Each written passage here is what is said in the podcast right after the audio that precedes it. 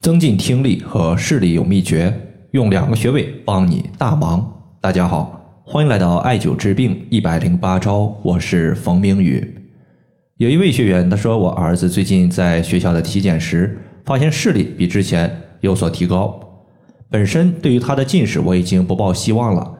这次艾灸后，效果还真的不错。谢谢冯老师。对于小孩子的近视问题呢，其实我们之前也聊过比较多的方法。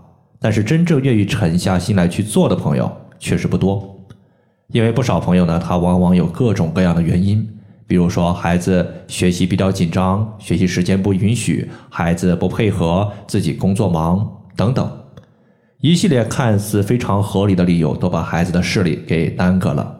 这个朋友呢，他是坚持每天晚上下班之后给孩子艾灸一个小时左右，一共呢是用到了三个穴位。到目前为止呢，视力提升的还不错。主要的三个穴位呢，包括风池穴、外关穴以及光明穴。首先呢，我们先针对外关穴来做一下分析。外关穴大家要记住，它不仅对于视力是非常好的，对于听力不佳的朋友也有效果。在去年过年期间呢，在和朋友聚餐的时候呢，有一个朋友他刚下飞机，说自己的耳鸣情况还没有恢复。一问才知道，他每次在坐飞机的时候呢，都会出现耳鸣的情况，有时候稍微轻一些，下了飞机之后，大概过个十五分钟到半个小时，耳鸣就消失了。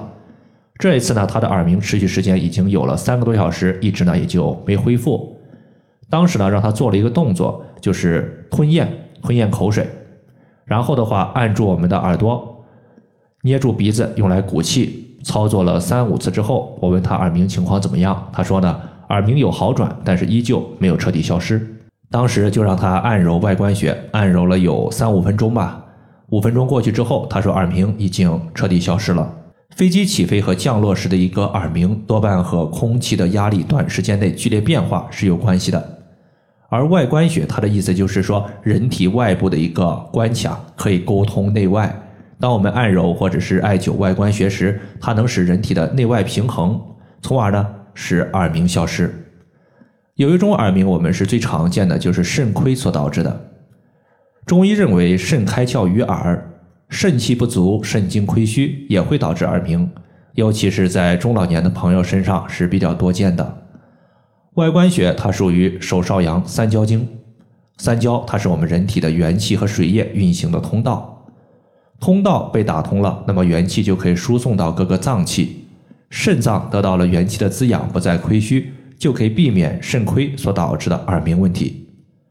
手少阳三焦经这条经脉呢，它实际上是有两条支脉和眼睛发生联系的，其中一条呢是到达眼睛的下方，还有一条它是治我们的目内眦。再加上外关穴属于三焦经，可以疏通三焦元气的运行，三焦疏通了，各个脏器内在的联系也就打通了。眼睛它得到了各个脏器以及各条经脉的滋养，它就能耳聪且目明。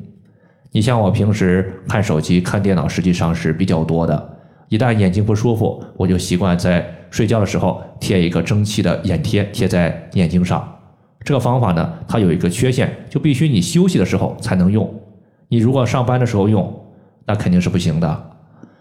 平时如果不到休息的点儿怎么办呢？我习惯把蓝色的艾草精油涂抹在外关穴，用手指代替刮痧板，直接在外关穴所在的手腕来回搓揉就可以了。外关穴呢，它实际上非常的简单，就是在我们手背横纹上两寸两个骨头中间。第二个情况呢，就是光明穴，这个穴位的名字我们一听就和视力有关系。光明穴它属于足少阳胆经，是胆经的络穴。可以联络肝胆的气血。中医认为，肝开窍于目，目受血而能视。光明穴作为络穴，一个穴位同时调节肝胆的气血。肝胆气血充足，眼睛得到充足的肝血滋养，能使我们的眼睛恢复光明。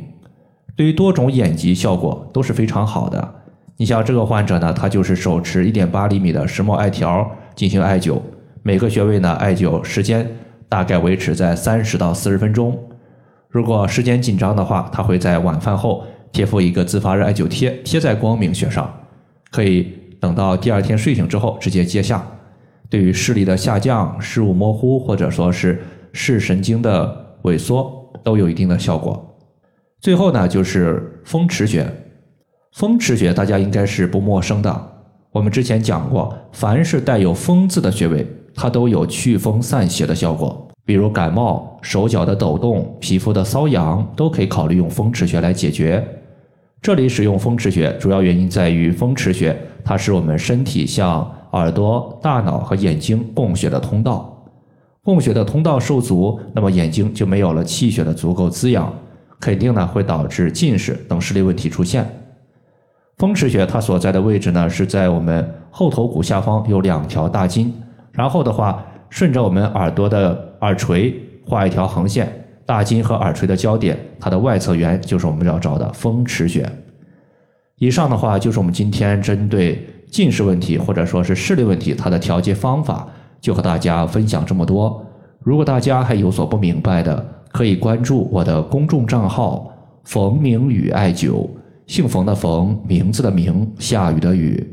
感谢大家的收听，我们下期节目再见。